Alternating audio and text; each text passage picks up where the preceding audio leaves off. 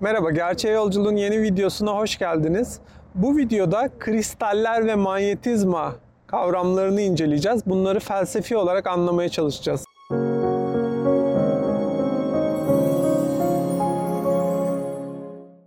Metafizik alanını inceledikten sonra şimdi doğa alanını inceliyoruz ve doğada metafizik bilgi kendini gösteriyor.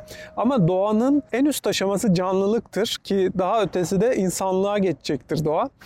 Bu yüzden doğanın amacı o canlılığı var etmektir diyebiliriz canlılığı var edeceği momente yaklaşırken önce mekanikte sonra fizikte ilerlemiştik. Şimdi ise kimya momentindeyiz. Kimya artık canlılığa en yakın doğal aşamıdır. Canlılık özelliklerini kimyasal süreçlerde ve kimyasal nesnelerin tepkimelerinde artık canlılığa doğru bir ilerleme görmekteyiz. Artık cisimler ölü bir e, ilişkiden kurtulup bir canlılığa doğru, o doğanın amacına doğru ya da felsefedeki daha üst bir aşamaya doğru ilerliyorlar kimyasal tepkimelerle. Burada manyetizma ilginç bir moment olarak karşımıza çıkıyor. Çünkü manyetizma gezegenlerin karakteridir.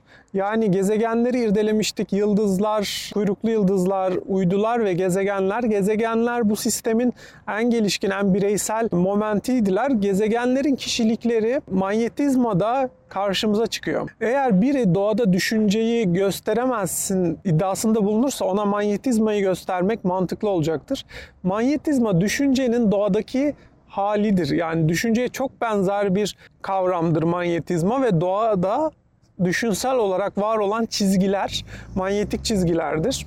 Doğa canlılığa doğru ilerliyor demiştik. Burada artık karşımıza kristal yapılar çıkıyor. Manyetizmanın etkisiyle, manyetik alanın etkisiyle şekillenen ve müthiş geometrik şekiller oluşturan kristaller canlılığa doğru ilerleyişin bir basamağıdır. Ancak henüz belli farklılıklar vardır. Birincisi bir canlının vücudunda bütün parçalar parçasıdır bedenin. Oysa kristallerde parçalar henüz her biri ayrı olarak var olur. Bir bütünsellik yoktur. Yine kristaller düz şekiller şeklinde, düz doğrular ve düz yüzeyler şeklinde büyürken canlılar yuvarlak hatlara sahiptir, küresel hatlara sahiptir. Bu da canlının bir merkezi olduğunu, bir merkezden büyüdüğünü, kristalin ise henüz bir bütünsel merkeze sahip olmadığını gösterir. Bu aşamada kristallere dair ilginç bir çalışmadan bahsetmek gerekiyor. A.G. Keynes ve Smith'in çalışmaları kristal atalarımız adıyla bir incelemede bulunuyor.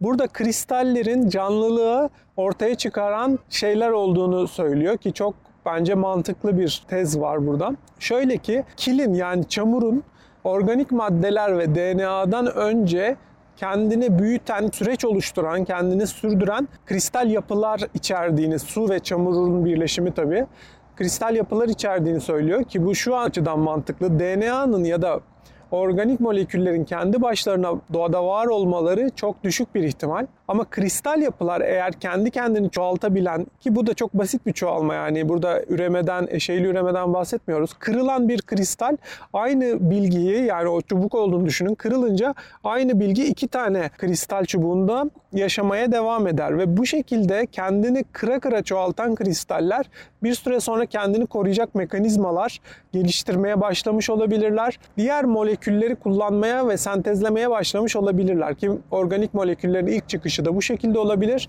Hatta DNA'nın ilk çıkışı bu şekilde, RNA'nın ve DNA'nın ilk çıkışı bu şekilde olabilir ve daha sonrasında kristallere ihtiyaç kalmamış olabilir. Bu anlamda kristaller gezegenlerde yaşama giden ilk basamak olduğunu savunuyorlar. Tanrı'nın insanı çamurdan yarattığı söylemini de biliyorsunuz dinlerin. Burada bu, bu söylem de aslında ifadesini bulmuş oluyor kristal teoreminde.